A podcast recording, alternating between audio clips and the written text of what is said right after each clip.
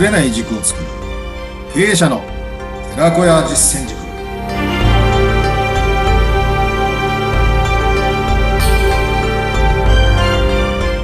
いかがお過ごしですか？インタビュアーの水野弁子ですえー、東京実践塾の斉藤です。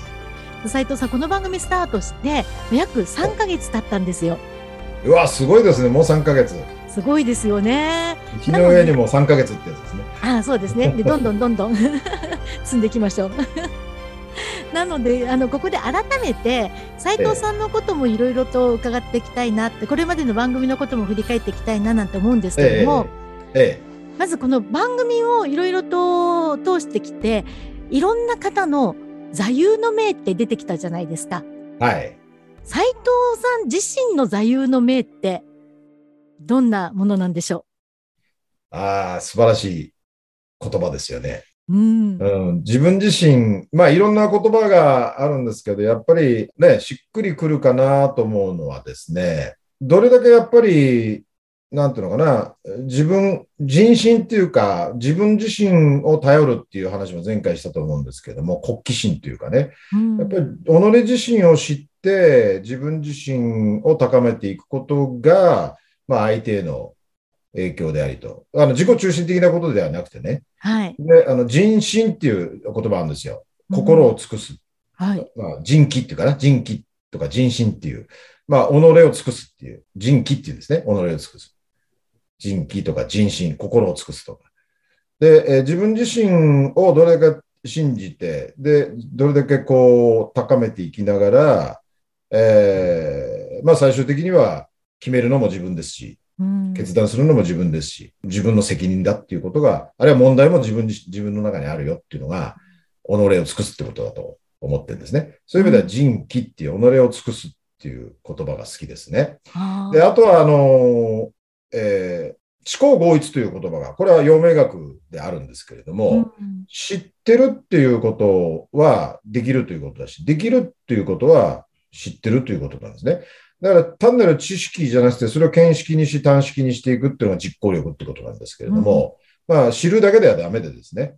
ただ知らないより知った方がいいんですけれども、余計な情報とか余計なことを知っちゃうと実行できなくなっちゃうっていうか、知恵ばっかりつけちゃって何もしなくなっちゃうってよくあるじゃないですか。はい。あーなので、どっちが先とかどっちが後ではなくて、えーそういうことをあの実行して、できて完結するっていううん言葉が知行合一という、これはよくあの言います。私の信条というか、ね、あの習うにしても、研修をしていくにしても、うん知行合一っていうのが大事なんで、そういう意味ではいろいろ勉強していかなきゃいけないしね、うん学問していかなきゃいけない。うんただ、それが実行に伴わないものは、あのあんま意味がない。うんですよね。知るだけでは。だから逆に実行の重要性とか、実行していろんなことをやりながら、また学んでいくっていうんですかね。だからあらゆるところから学んでいけるうと、まあ、アンテナが張りますよね。あるいは非常にこう視野が広がるというか、人からも、いろんな出来事からも、うんまあ遊びからもうん あるじゃないですか。確かに。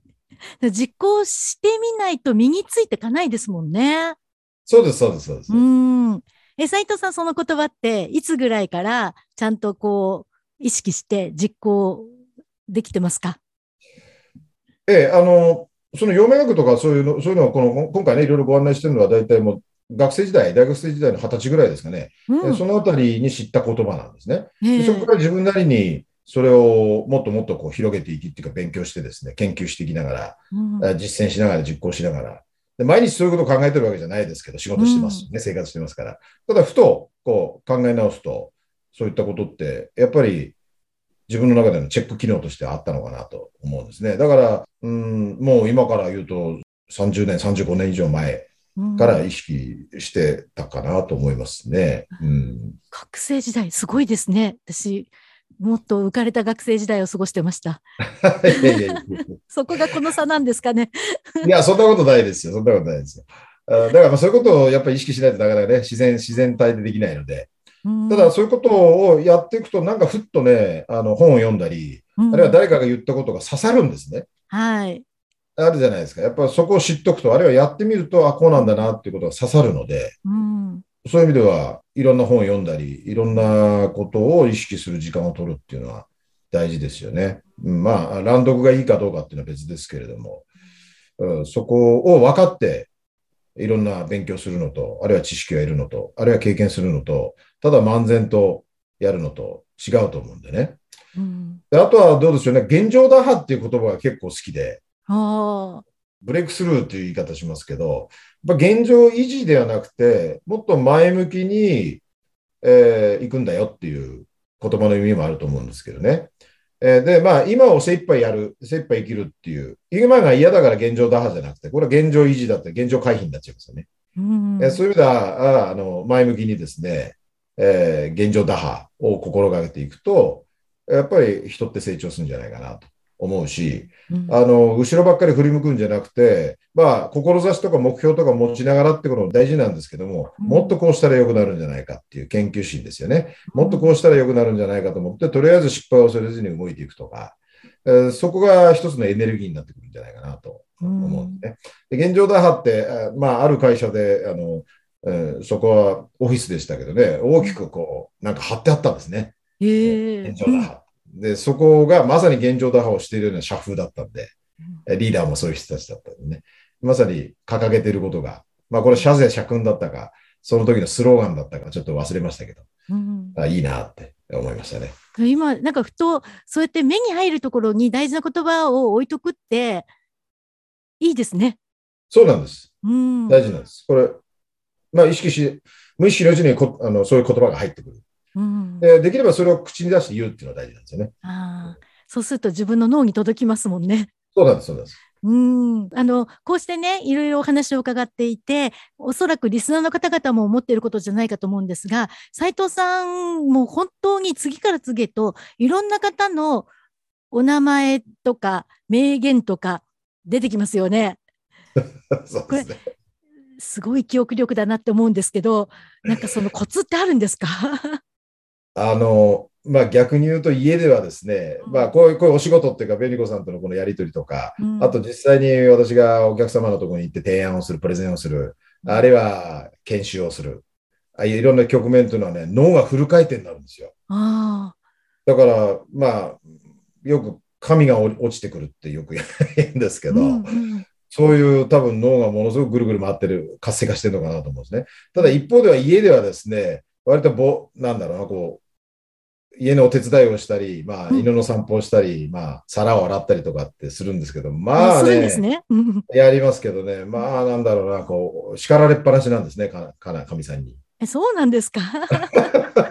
テキパク動いてるつもりでも、まあ結構どこに何があったかな、みたいな。毎日やってるわけじゃない。たまにしかやんないからな。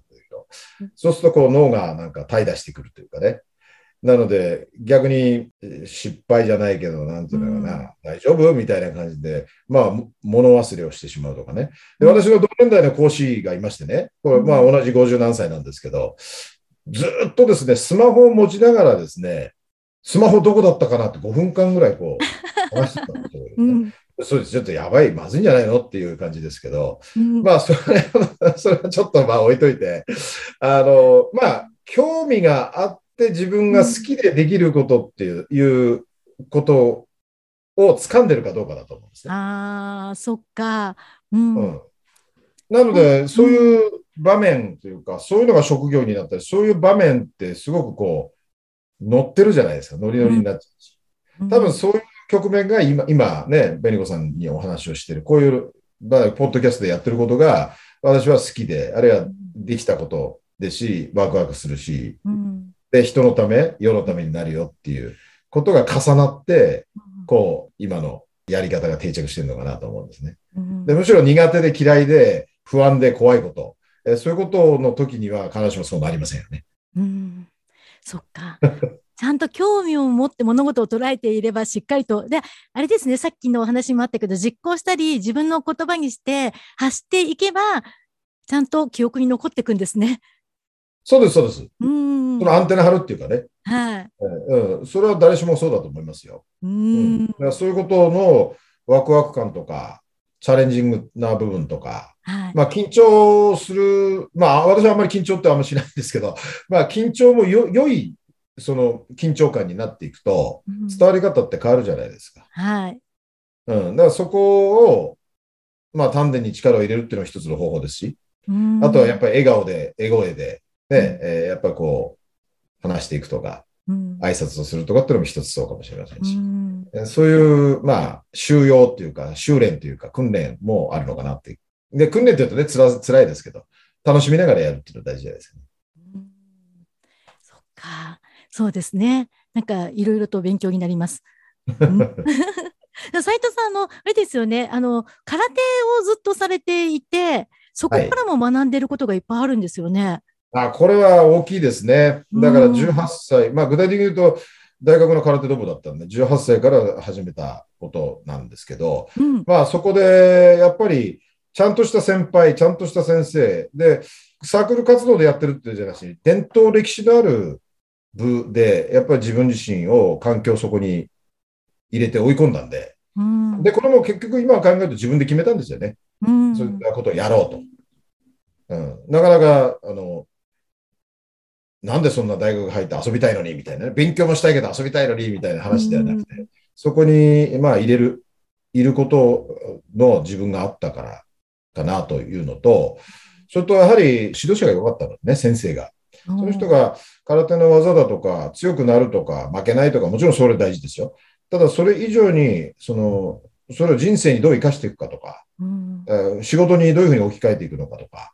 で、まあ、たった4年間でしたよね、空手道部っていうのは。ただ、その後も続けられたっていうのは、やっぱり実社会においても時間を作って、まあ、試合出たり、稽古したり、あるいはそういう話をしたり聞いたりしていったんで、今度指導者っていう立場でそういうことを伝えていったり、学生にですね、えーいう部分はまた自分がやってよかったことを伝えてるって感じですかね。うんいやでもそれもさっきのお話に通じてきますよね。なんか得たものを伝えていくっていう行動をすることによって、こう、スキルアップしていけていますよね。そうですね。ううんん。だから、その、まあ、茶道とか華道だとかね、まあ、道ってつく、まあ、武道、柔道、剣道。うん。まあ、そういう道なんで、上なんでね。はいやっぱり生涯やっていくことですし、その中に何かが教えがあるっていうことだと思うんです。神道っていうんだって神の道じゃないですか。はい神道。うんで、神道っていうのは何も宗教という意味じゃなくて、えー一つの自然道であり、自然崇拝であり、うんこれは考え方だとかあり方なんですよね。うん生活習慣であり、えーそういう部分と一体になっていくっていうことが分かれば、まあ、空手を極めた人、あるいはそれを実践して経営しながら世界チャンピオンになった人っていうのは私の先生なんで、その人の影響って非常にありますよね。だからやっぱ指導者って大事なのかなと思うし、そこを真似してみる。で、うん自分でやってみる。そうするとオリジナリティが出てくるというか、うん応用が効くっていうかね。そういうことはあると思いますね。ああ、そっか。いや、これからの斉藤さんの道もどんな道になっていくのか楽しみですね。そうですね。道なき道を現状打破みたいな形ですけど、うんまあそういう意味ではこ今回ごいろいろご案内しているような言葉であり、、はいろんな格言であり、うん考え方、あり方っていうのをもう一回ちゃんと自分の中に照らしてですね、うんえー見ていくっていうことは一つの道だと思うんですよね。うん。ね、ぜひ参考に、私もリスナーの方々もそれぞれの道っていうのはね、できていくといいですね。そうなんですね。うんで一つのことだけをこう極めていくっていうと、今の時代多様す、いろんなものをね、こう柔軟にやっていかなきゃいけないし、えーいろんな場面がありますから、うん。えーただ、まあ、温故知新って言葉があるように、そこを一つのやってること、やってきたことをベースに、新しいことへ取り組んでいく。うん。えーそうすると物事が、あの、なんかな、いろいろ見れるっていうことがあるんで、そういったじ軸っていうんですか、あの、そこは持つべきじゃないか。でそれはたまたま私は空手だったのかもしれませんけどね。ねえいやこれからもこの番組も楽しみにしていますので、いろいろとよろしくお願いします。はい。こちらこそ、末永くよろしくお願いします。リスナーの方々もあのもっともっと斉藤さんのことを知りたいっていう方多いと思いますけれども、えー、斉藤さんあの特道実践塾の塾長もねされているっていうことで、えーその URL をこの番組の説明欄に載せておりますのでぜひこちらもチェックしてください。ということで、斉藤さん今日もありがとうございました。はい、どうもありがとうございました。また引き続きよろしくお願いします。お願いします。